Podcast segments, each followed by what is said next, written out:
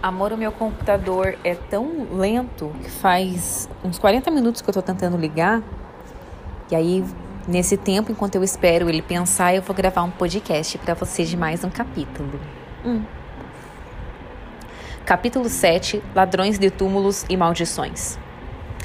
A imagem das múmias está intimamente ligada ao Antigo Egito, como vimos nos capítulos anteriores. Mas há um outro detalhe que está, por sua vez, ligado às múmias e que fez a festa de escritores e roteiristas de cinema pelo potencial literário que isso causou. É claro que estamos nos referindo à questão milenar da assim chamada maldição dos faraós. Todos sabem, por exemplo, que o blockbuster A Múmia, de 1999, com Brendan Fraser, tinha por princípio um sacerdote que é amaldiçoado a sofrer uma condenação pior que a morte, por seu amor proibido pela eleita do faraó. O filme, uma excelente aventura e entretenimento, é, do ponto de vista egiptólogo, um verdadeiro amontoado de bobagens que, infelizmente, é confundido pelas pessoas que pensam que o que está lá retratado acontece de verdade. Um exemplo disso é o secretário-geral do Conselho Supremo de, de Antiguidades do Egito, o arqueólogo Zahi Hawass, conhecido dos que acompanham os documentários de TV por assinatura. Em artigos sobre a maldição dos faraós, ele revelou que numa conferência da Pensilvânia, nos Estados Unidos, onde leciona arqueologia pela Universidade da Califórnia, várias pessoas perguntaram se ele não sentia medo da maldição. O Dr. Hawass é um exemplo interessante. Nomeado em 2006 pela revista norte-americana Times como uma das 100 maiores como uma das 100 pessoas mais influentes do planeta, ele sempre foi apaixonado pela arqueologia. É sempre o primeiro a entrar num túmulo ou ruína recém-descoberta pelos arqueólogos e tem o poder para permitir ou vetar estudos de qualquer um que se atreva a examinar o passado do Egito. Mesmo assim, ele escreveu numa edição especial da revista National Geographic, publicada por aqui em 2004, sobre a questão da maldição. Ele escreve, aspas, Existe realmente uma maldição dos faraós? Os antigos egípcios acreditavam em magias e maldições? A resposta, ao menos para a segunda pergunta, é sim. Os antigos egípcios inscreviam, de fato, pragas ameaçadoras nas paredes e nas portas das suas tumbas. Como exemplo, ele cita que encontrou duas delas na capela funerária de uma autoridade do antigo império chamada Peteti. As maldições estavam gravadas nas laterais da entrada que leva à câmara interna da capela. Eis o texto de uma delas. Abre aspas. Aquele que adentrar esta tumba e a ela causar dano ou grande risco, o, o, crocodilo o perseguirá na água e as serpentes o perseguirão em terra. O hipopótamo o perseguirá na água e os escorpiões o perseguirão em terra. Fecha aspas. A segunda dizia, abre aspas, escutem todos, o sacerdote de Hathor castigará em dobro aquele que entrar nesta tumba ou fizer qualquer mal a ela. Os deuses o confrontarão, pois sou honrado pelo meu Senhor. Os deuses não permitirão que qualquer coisa aconteça a mim. O crocodilo, o hipopótamo e o leão devorarão aquele que causar qualquer malefício à minha tumba. Fecha aspas. Com certeza, uma maldição um pouco distante da que originou o mito, a que supostamente constava na tumba de Tutankhamon, cujo bordão já foi até tema de programa de TV, Abre aspas, a morte virá com asas ligeiras para aquele que perturbar o sono do faraó. Fecha aspas. E então o leitor pode parar e perguntar simplesmente: Como foi que surgiu essa história de maldição? Para compreender melhor, é necessário voltar um pouco no tempo e relembrar o panorama que levou Howard Carter e Lord Carnarvon à descoberta do século, já relatada neste livro no capítulo 1. Tutankhamon teria sido o faraó que começou todo o terror ligado a esses túmulos. Ou melhor, a imprensa britânica. Quem conta um conto aumenta um ponto, diz o ditado. Mas no caso de meios de comunicação, a frase muda para quem conta um conto cria uma lenda. As origens da maldição de Tutankhamon. Não vamos repetir aqui a maioria dos detalhes já descritos no capítulo dedicado ao faraó menino.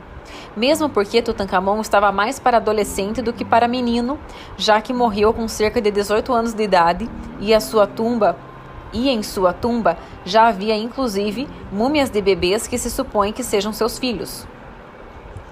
Lembremos apenas que Tuti morreu por volta de 1300 a.C. e que sua tumba passou por muito tempo despercebida no Vale dos Reis, sobre o qual falaremos com mais detalhes no capítulo 8. Carter estava convencido de que o jovem rei estava em algum lugar daquela necrópole e passou por toda a via sacra de convencer Lord Carnarvon a financiar algumas temporadas para localizar o que ele próprio considerava um possível achado importante para a arqueologia algo que traria fama e fortuna para ambos. Hawass teve a oportunidade de conversar com uma testemunha ocular da descoberta, o Sheikh Ali, um senhor de 70 anos que era chefe de uma família extensa. Segundo ele, em 1922, era apenas um garoto que usava o Vale dos Reis como playground. Conta Hawass. Abre aspas. Ao que se sabe, sua família, os Ad el-Hassul, vivia na região desde sempre. Na década de 1870, eles descobriram um grande número de múmias reais ao vasculhar uma tumba secreta a poucos quilômetros do Vale dos Reis. Um pouco de sacerdotes egípcios teria encontrado aquelas múmias. Desculpe, meu amor. Um grupo de sacerdotes egípcios teria encontrado aquelas múmias de reis e rainhas do novo império e as escondido na tumba. Um poço profundo por volta do ano 1000 a.C. Tiveram esse cuidado para mantê-las a salvo dos ladrões de tumbas que andavam percorrendo o vale. Fecha aspas. Aqui entra em cena o principal fator que motivou o surgimento das maldições: os ladrões de túmulos. Como vimos nos capítulos anteriores, eles são responsáveis pelo saque da maioria dos túmulos do Antigo e do Médio Impérios chegou até nós um papiro datado de 1100 a.C. que narra uma história de roubo a tumbas na região. Em determinado trecho, lê-se claramente a pergunta de um juiz da corte que interroga o acusado: Por que você roubou a tumba do faraó? A resposta pode ser a resposta pode muito bem ter sido sarcástica ou desafiadora, mas quem a consegue ler não segura um riso contido. A resposta: Todo mundo diz que o faraó é um deus. Por que ele não me deteve? Voltemos à nossa história principal. Hawass conta que a família do cheque manteve a, a existência do tal esconderijo em segredo até que, em 1881, um membro da família de, deu. Opa, tem um erro de tradução aqui, meu amor. Voltemos à história principal. Hawass conta que a família do cheque manteve a existência do tal esconderijo em segredo até que, em 1881, um membro da família revelou o segredo para as autoridades e funcionários do governo removeram as múmias que hoje estão no Museu do Cairo. Conta-se que, durante o cortejo do barco que as transportava Nilo acima, a população local via o transporte e chorava pela partida de seus reis antigos. A partir daquela data, misteriosos fatos aconteceram com a família do Sheik. Os membros começaram disputas entre si e várias coisas ruins aconteceram. O Sheik teria confidenciado a Hawass que isso teria despertado a maldição de seus ancestrais. Foi justamente o Sheik e sua família que ajudaram Carter nos trabalhos e estava entre as pessoas que testemunharam a descoberta do degrau que levava de, ao túmulo de Tut, ainda encoberto por muito entulho do passar dos séculos. Carter esteve em 1922 na mansão Highclere dos Carnarvon para pedir mais uma temporada, que ele mesmo iria financiar. Impressionado com a resolução de seu protegido, Lord Carnarvon concordou em financiar o que seria a derradeira temporada. Satisfeito com o resultado, Carter ainda passou numa loja de animais e comprou um canário. Voltou ao Egito em setembro e confidenciou aos reis nome, que é o nome do chefe dos trabalhadores locais, né, chamado reis. Não, desculpa, meu amor, tudo errado. Pera aí, que eu tô lendo tudo errado. O Carter esteve em 1922 na mansão Highclere dos Carnarvon para pedir mais uma temporada que ele mesmo iria financiar. Impressionado com a resolução de seu protegido, o Lord Carnarvon concordou em financiar o que seria a derradeira temporada. Satisfeito com o resultado, o Carter ainda passou numa loja de animais e comprou um canário. Ele voltou ao Egito em setembro e confidenciou aos reis. Reis aqui é, é, é tipo brother, que é o nome do chefe dos trabalhadores locais, que o canário era especial. O rei disse que, se, se era assim, o pássaro traria boa sorte. O trabalho avançou e na tarde de 4 de outubro, um menino com um burrico que trazia água fresca para os trabalhadores se aproximou do local e cavou um buraco na areia para ajeitar uns potes. Foi quando o primeiro degrau de calcário da tumba foi encontrado. O Sheikh Ali disse que Carter, logo que viu a descoberta, logo viu que a descoberta era importante, e então telegrafou para que Lord Carnarvon fosse imediatamente para o Egito. Após o fato, ele voltou para sua tenda e então teria testemunhado que uma cobra comeu o canário adquirido. A partir daí começaram os boatos sobre a suposta maldição. O resto já foi narrado no capítulo 1. Por isso, vamos avançar um pouquinho. O túmulo foi furado por Carter, que colocou uma vela pequena aberta, que colocou o resto foi narrado no capítulo 1, por isso, vamos avançar um pouquinho. O túmulo foi furado por Carter, que colocou uma vela numa pequena abertura, já que eles não podiam fazer nada sem a presença das autoridades egípcias, que ainda demorariam um pouco para chegar ao local. Quando Lord Carnarvon perguntou se ele via algo, deu a famosa resposta: Sim, coisas maravilhosas. Nos próximos anos, a imprensa mundial concentrar-se-ia em noticiar os tesouros resgatados da tumba, muitos deles necessitando de restauração antes mesmo de terem sido retirados. Eram no total cerca de 5 mil objetos, de roupas a joias, de apetrechos cerimoniais a móveis, Porém, havia também indícios de que os ladrões de túmulos também conseguiriam entrar por lá. Tanto que havia alguns objetos cuja ausência era facilmente identificada, nos quais ficaram para trás. De fato, embaixo de um móvel havia um buraco na parede do túmulo. Aparentemente, os ladrões teriam sido apanhados pelos guardas da necrópole e a tumba novamente fechada. Só então teria ficado em paz até ser descoberta por Carter e sua equipe. É claro que nesse meio tempo havia uma avalanche de pessoas entre jornalistas e turistas que, teri, que queriam ter acesso à tumba intocada. E, como todos devem saber, até que determinado local antigo seja liberado para o público em geral, demora um pouco, pois o trabalho dos arqueólogos é muito demorado e meticuloso. Foi com esse pensamento que Lord Carnarvon vendeu os direitos da cobertura dos trabalhos com exclusividade para o Times londrino.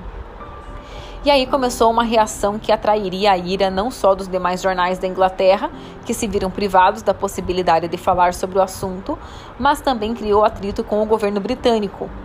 Hawass comenta: Carter e Carnarvon agiram como se a tumba tivesse sido encontrada na Inglaterra e não no Egito. Tratavam as autoridades e os jornalistas egípcios como estrangeiros. Segundo indícios, Carter e Carnarvon teriam até mesmo subtraído alguns artefatos da tumba. A situação, como podemos ver, era tensa entre os descobridores, as autoridades egípcias e demais jornais, tanto do Egito quanto da Inglaterra. Um ambiente bastante propício para o aquecimento de qualquer boato que faça quebrar o monopólio da informação. E esse boato de fato aconteceu quando, no final de fevereiro de 1923, Lord Carnarvon foi picado por um mosquito na face. No dia seguinte, quando foi se barbear, fez um corte com a navalha bem no local da picada, que gerou uma infecção grave. Ele contraiu pneumonia pouco tempo depois e morreu em 5 de abril de 1923, apenas cinco meses após a descoberta da tumba. É claro que os jornais, descontentes com a situação da cobertura, aproveitaram-se e lançaram uma verdadeira enxurrada de histórias sobre a suposta maldição de Tutankhamon. Hoje, o homem moderno pode pensar que é coisa de criança acreditar em tal história, mas lembrem-se lembrem de que estamos falando de uma época em que os maiores sucessos do cinema eram os filmes conhecidos como clássicos de monstros dos estúdios Universal, dos quais os destaques iniciais eram justamente Drácula, com Bela Lugosi, e Frankenstein, com Boris Karloff. Esses filmes são cultuados até hoje e conseguem imprimir um certo terror sem a grande utilização de efeitos especiais. Por isso, não é de se espantar que o público mundial tenha consumido as histórias ligadas à maldição de Tutankhamon, depois dos faraós em geral, com avidez. nem mesmo que a, nem mesmo que a própria Universal tenha posto Karloff para realizar a primeira versão de A Múmia, em 1932, que coincidiu com a abertura da tumba de Tucci. Junte-se a isso outra mania na época, os contos e romances de terror que mexiam justamente com múmias que voltavam à vida. Após a morte de Carnarvon, vários outros acontecimentos bizarros foram ligados ao jovem rei. Hawass cita, algum, Hawass cita alguns em seus artigos, como um jornalista relatou que quando Carnarvon estava morrendo em sua cama, num hotel do Cairo, as luzes se acenderam e apagaram várias vezes seguidas, e que ele começou a se expressar num idioma que ninguém compreendia. Outra história. O filho de Carnarvon, Lord Pochester, repetiu várias vezes, sempre segundo os jornais, que Suzy, a cadela predileta de seu pai, uivou e caiu morta no exato instante que seu pai morrera. Outra história. Outro jornalista foi mais longe e comparou o lugar da picada de Carnarvon com uma cicatriz de Tutankhamon, que, segundo o artigo, ocupava o mesmo lugar da picada do mosquito. Alguns jornais publicaram a imagem do santuário dourado que continha os vasos canopos de Tutankhamon e disseram que havia gravado uma inscrição na parede externa do objeto em que se lia a frase: Aos que entrarem na tumba sagrada, as asas da morte visitarão em breve. Uma inscrição contida num tijolo de barro encontrado em frente à estátua deus, do deus Anubis foi traduzida como: Matarei todo aquele que adentrar o recinto sagrado do grande rei.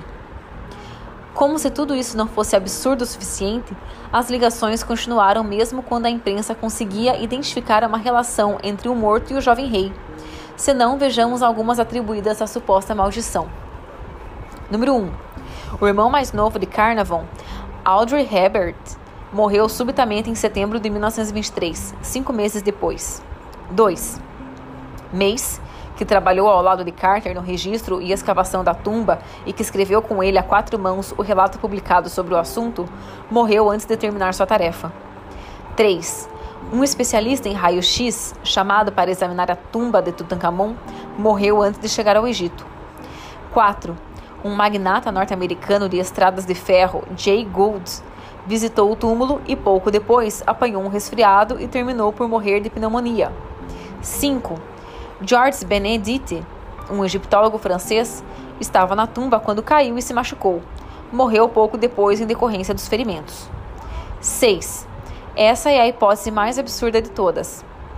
Em Londres, um príncipe egípcio foi morto por sua esposa ciumenta. Mas para a imprensa, a verdade aconteceu quando a alma de, de uma princesa egípcia, que vai Deus saber de onde veio, com certeza não da tumba de Tut, teria saído de lá, possuído a esposa e matado o marido. Olha, meu amor, são muitas as evidências que tem uma maldição, ele que não está querendo acreditar. Mesmo aqueles que teriam vivido anos antes de se pensar no nascimento de Carter e Carnarvon foram ligados à maldição somente porque estudavam o Egito. Champollion, que decifrou os, que decifrou os hieróglifos, morto em 1832, teria morrido porque decifrou os segredos esquecidos dos faraós. Com certeza, né, amor?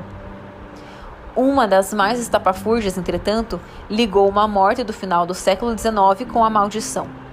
No sítio de Meidum, estava escavado naquela época, estava, no sítio de Meidum, estavam escavando naquela época a tumba de um alto dignatário e parente do faraó Khufu, chamado Rahotep, e de sua esposa chamada Nofret. Esse lugar foi aberto em 1871 pela equipe do egiptólogo francês Auguste Mariette. Havia um operário que foi o primeiro a adentrar o local e, ao ver as estátuas do casal morto, que estavam a um canto, pintadas em cores ainda fortes e com cristais nos olhos que davam um ar vivo às figuras, deu um grito e caiu morto devido a um ataque cardíaco. E também essa morte foi indicada como efeito da agora maldição dos faraós egípcios.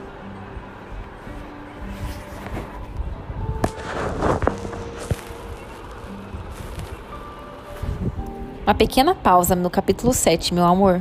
Um beijo.